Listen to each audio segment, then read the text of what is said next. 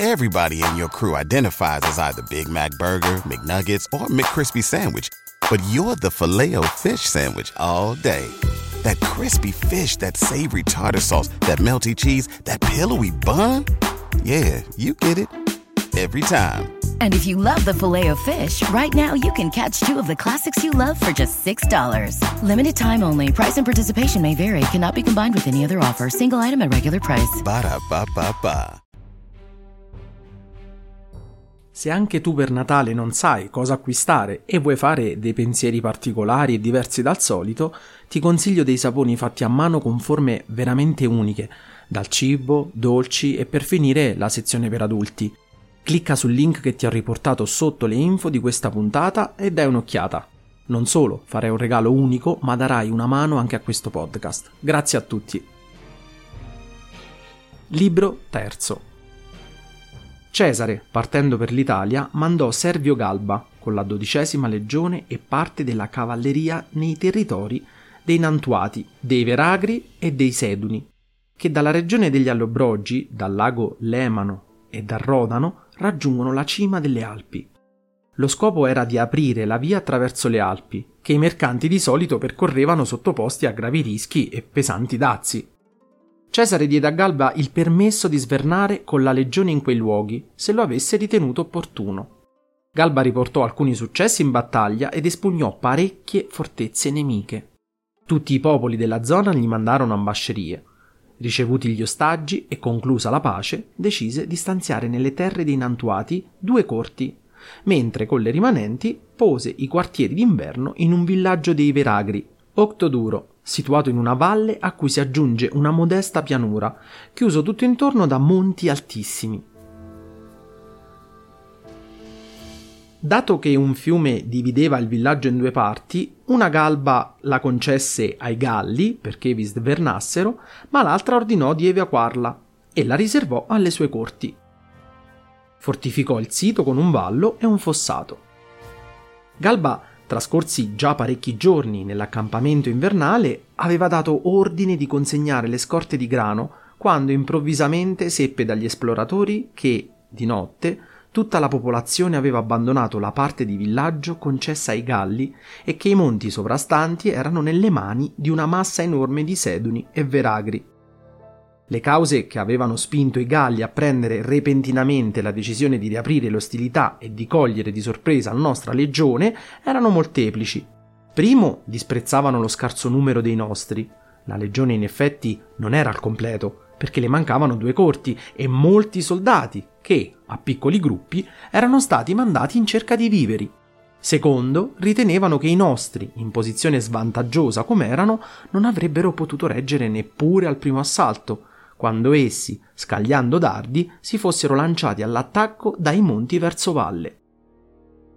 A ciò si aggiungeva il risentimento per i loro figli sottratti come ostaggi e la convinzione che i romani cercassero di occupare le cime delle Alpi non tanto per aprire una via, quanto per prendere definitivamente possesso delle loro regioni, annettendole alla nostra provincia, che con esse confinava.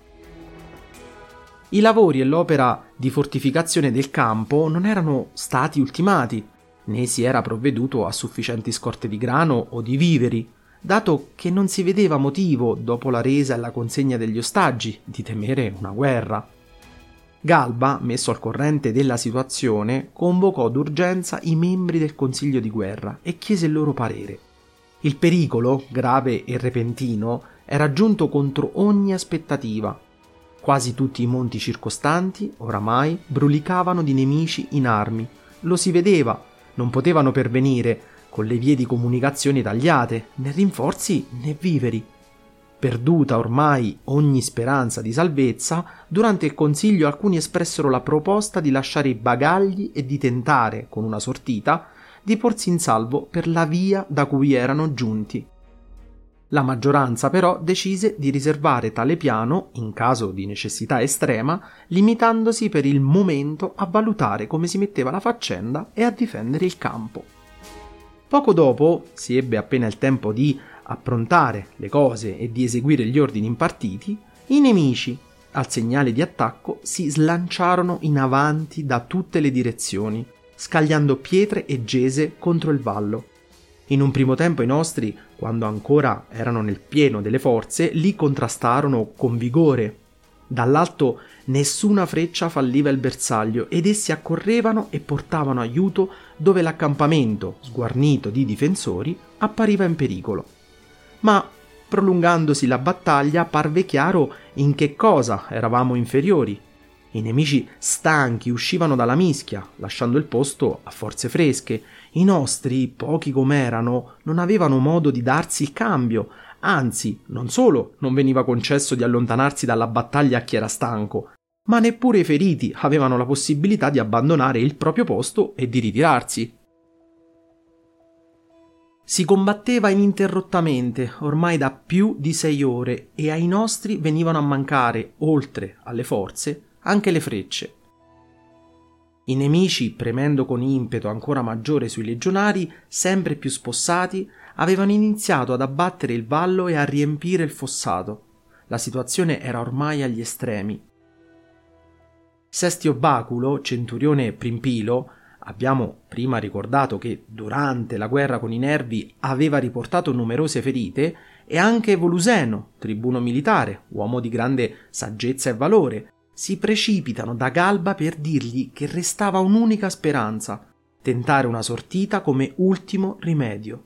Così, convocati i centurioni, Galba dà rapidamente ordine ai legionari di sospendere per il momento lo scontro e di limitarsi a evitare i dardi nemici e a riprendere fiato.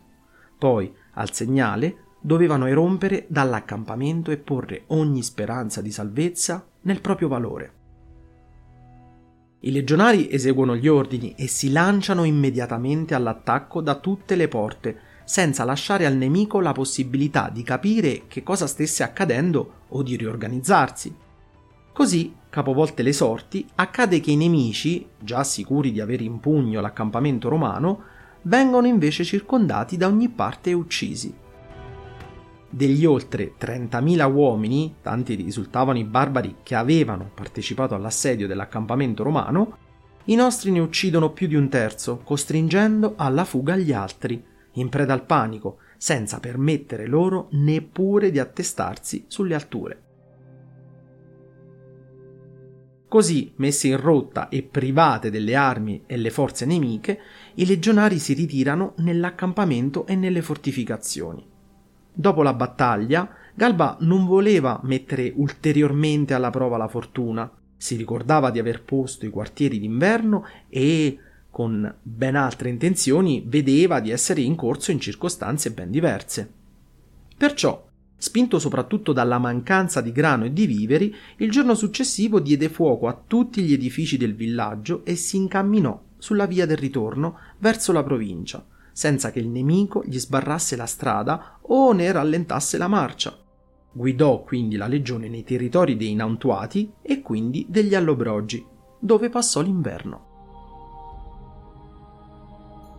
Dopo tali eventi, Cesare aveva tutti i motivi di ritenere la Gallia sottomessa. Erano stati battuti i Belgi, scacciati i Germani, vinti i Seduni sulle Alpi. Così, all'inizio dell'inverno, partì per l'Illirico, perché voleva conoscerne i popoli e visitarne le regioni. Ma improvvisamente in Gallia scoppiò la guerra. Eccone il motivo. Il giovane Crasso stava svernando con la settima legione nei pressi dell'oceano, nella regione degli Andi. Visto che nella zona il frumento scarseggiava, Crasso mandò molti prefetti e tribuni militari presso i popoli limitrofi per procurarsi grano e viveri. Tra di essi, Terrasidio fu inviato presso gli Esuvi, Trebio Gallo presso i Coriosoliti, Velanio con Silio presso i Veneti. I Veneti sono il popolo che lungo tutta la costa marittima gode di maggior prestigio in assoluto, sia perché possiedono molte navi, con le quali di solito fanno rotta verso la Britannia, sia in quanto nella scienza e pratica della navigazione superano tutti gli altri, sia ancora perché in quel mare molto tempestoso e aperto Pochi sono i porti della costa e tutti sottoposti al loro controllo, per cui quasi tutti i naviganti abituali di quelle acque versano loro tributi. I Veneti, per primi, trattengono Silio e Velanio, convinti di ottenere, mediante uno scambio, la restituzione degli ostaggi consegnati a Crasso.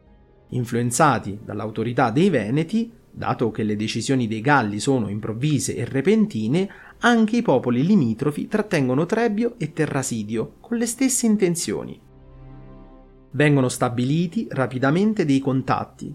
I principi stringono patti per non prendere, se non di comune accordo, nessuna iniziativa e per affrontare insieme l'esito della sorte, qualunque fosse sollecitano gli altri popoli a difendere la libertà ereditata dai loro padri piuttosto che sopportare la schiavitù dei romani. Ben presto tutti i popoli della costa ne sposano la causa e mandano un'ambasceria unitaria a Crasso. Restituisse i loro ostaggi, se voleva riavere i suoi. Informato della situazione da Crasso, Cesare trovandosi troppo lontano, si limita a dar ordine, per il momento, di costruire navi da guerra lungo la Loira, un fiume che sfocia nell'oceano, di arruolare rematori dalla provincia e di procurare marinai e timonieri. Dopo aver rapidamente provveduto a tutto ciò, non appena la stagione lo consentì, raggiunse l'esercito. I Veneti e gli altri popoli, saputo del suo arrivo e rendendosi conto della gravità del proprio operato, avevano trattenuto e gettato in catene degli ambasciatori, il cui nome è da sempre sacro e inviolabile presso le, tutte le genti. Intraprendono preparativi di guerra commisurati a un pericolo così grave, provvedendo in particolare a tutto ciò che serve alla navigazione, con tanta maggior speranza di successo in quanto confidavano molto sulla conformazione naturale del loro paese. Sapevano infatti che le vie di terra erano tagliate dalle maree e che i romani avevano difficoltà di navigazione per l'ignoranza dei luoghi e la scarsità degli approdi. Inoltre confidavano che le nostre truppe, per mancanza di grano, non potessero trattenersi a lungo e anche ammesso che nessuna delle loro aspettative si fosse realizzata, disponevano di una marina potente, mentre i romani mancavano di una flotta, non conoscevano neppure i passaggi, gli approdi, le isole delle zone in cui si sarebbe combattuto. Infine, lo capivano perfettamente, era ben diverso navigare nell'oceano così vasto e aperto e in un mare chiuso. Prese tali decisioni, fortificarono la città, vi ammassarono scorte di grano provenienti dalle campagne e concentrarono il maggior numero possibile di navi lungo le coste dei Veneti, dove si pensava che Cesare avrebbe iniziato le operazioni di guerra. Si aggregano come alleati gli Osismi, i Lexovi, i Namneti, gli Ambiliati, i Morini, i Diablinti e i Menapi. Chiedono aiuti alla Britannia, situata di fronte alle loro regioni. Abbiamo esposto le difficoltà che la guerra presentava, ma molte erano le ragioni che spingevano Cesare allo scontro. I cavalieri romani trattenuti contro ogni diritto, la rivolta dopo la resa, la defezione a ostaggi consegnati, la coalizione di tante nazioni e soprattutto il timore che gli altri popoli ritenessero lecito agire come i Veneti, se egli non fosse intervenuto. A Cesare era ben noto che, per lo più, i Galli amano i rivolgimenti e facilmente e prontamente sono disposti a far guerra. Del resto, la natura spinge tutti gli uomini ad amare la libertà e a odiare le condizioni di asservimento.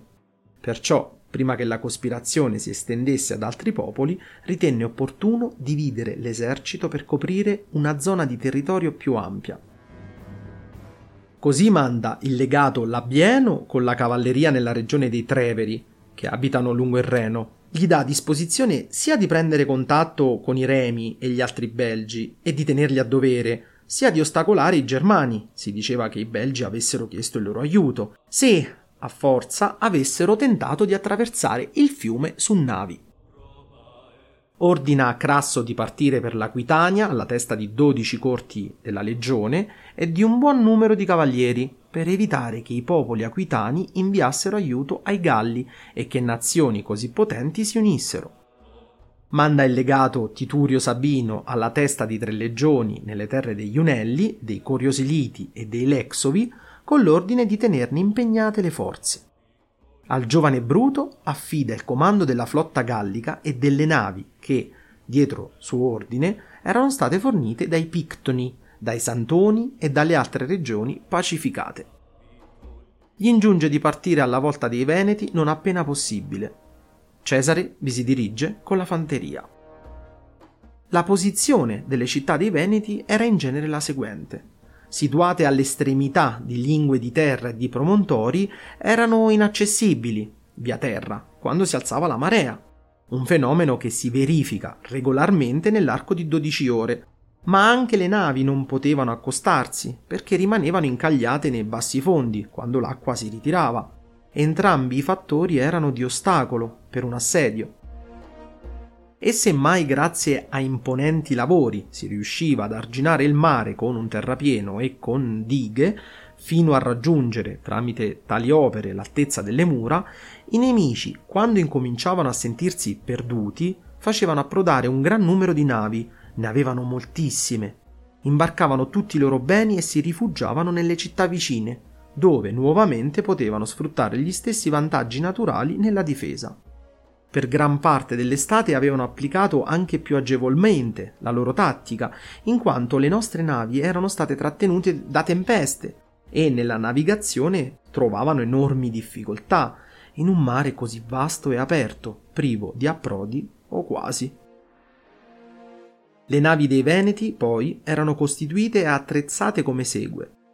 Le carene erano alquanto più piatte delle nostre, per poter resistere con maggior facilità alle secche e alla bassa marea. Le prore erano estremamente alte e così pure le poppe, adatte a sopportare la violenza dei flutti e delle tempeste.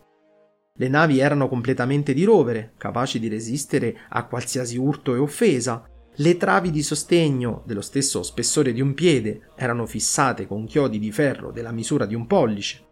Le ancore erano legate non con funi, ma con catene di ferro. Al posto delle vele usavano pelli e cuoio sottile e morbido, forse perché non avevano lino o non lo sapevano adoperare.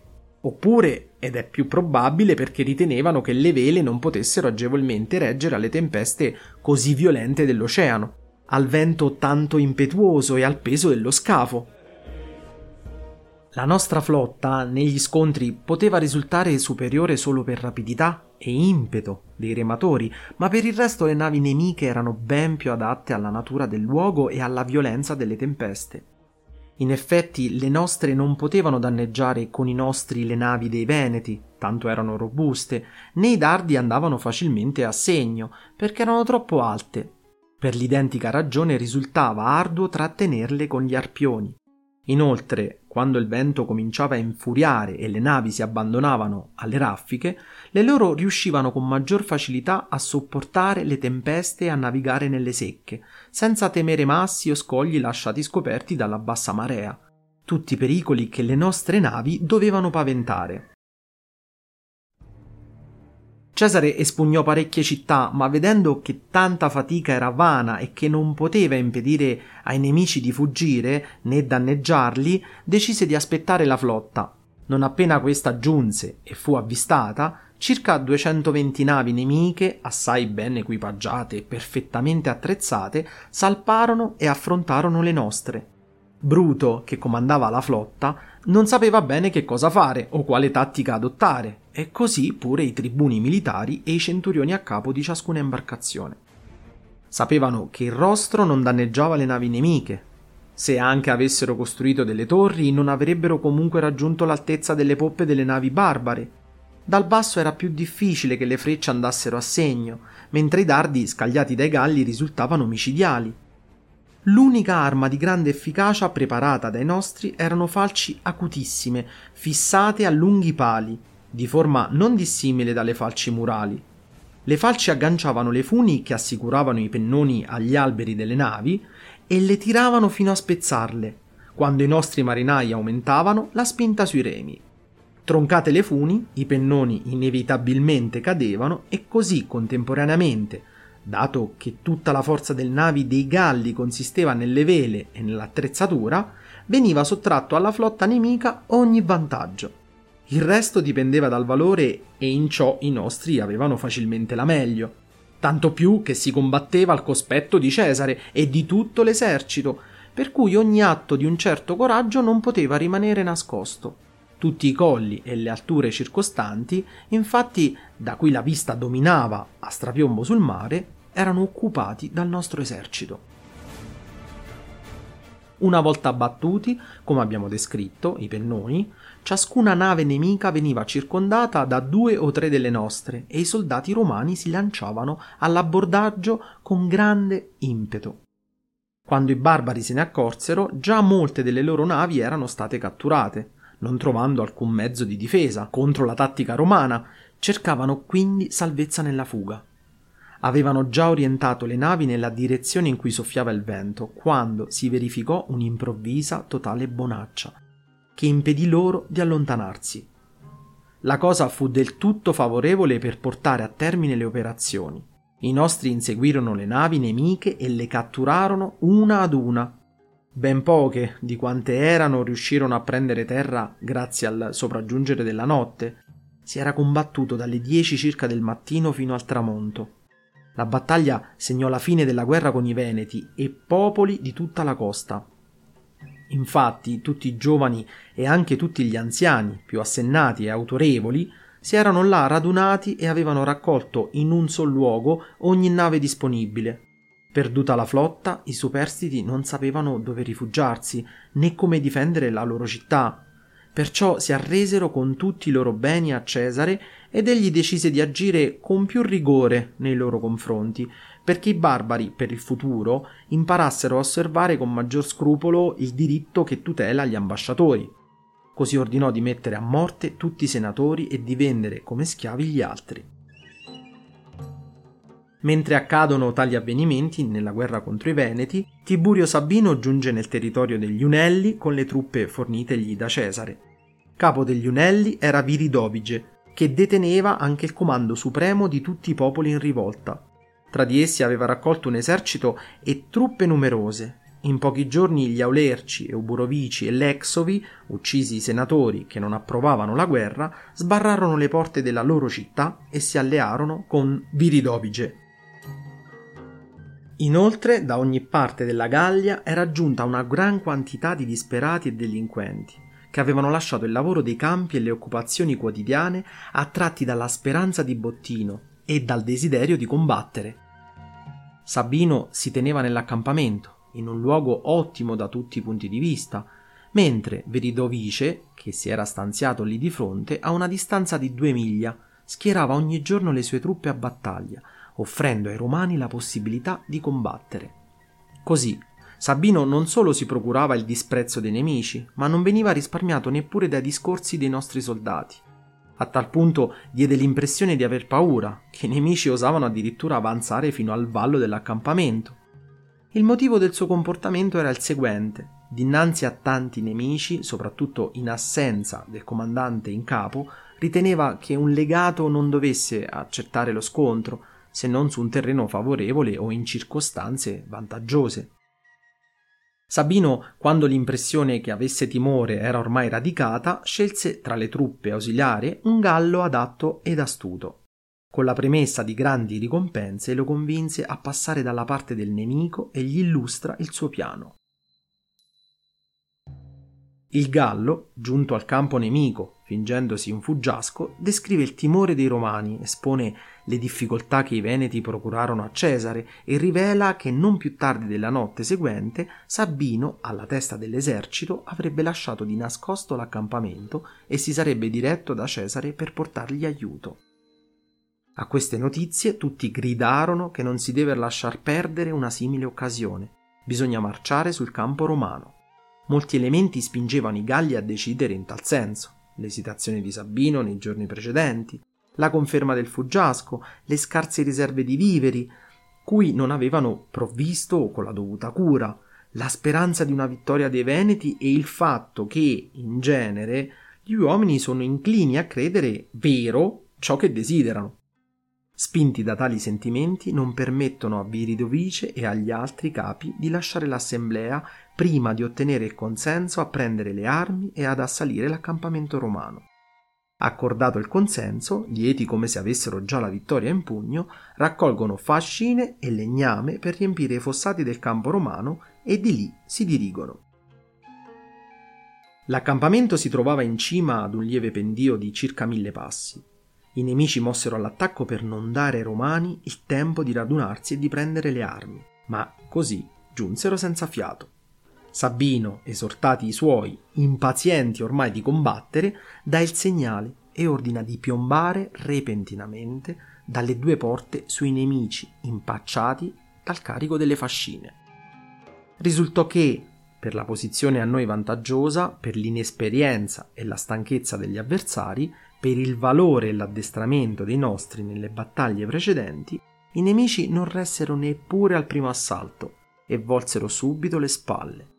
I nostri, ancora freschi, li raggiunsero mentre erano in difficoltà e ne fecero strage. I superstiti li inseguirono i cavalieri e se ne lasciarono sfuggire ben pochi. Così, contemporaneamente, Sabino venne informato della battaglia navale e Cesare della vittoria del suo legato. Immediatamente tutti gli altri popoli si sottomisero a Titurio. Infatti lo spirito dei Galli è entusiasta e pronto a dichiarare guerra, ma il loro animo è fragile e privo di fermezza nel sopportare le disgrazie.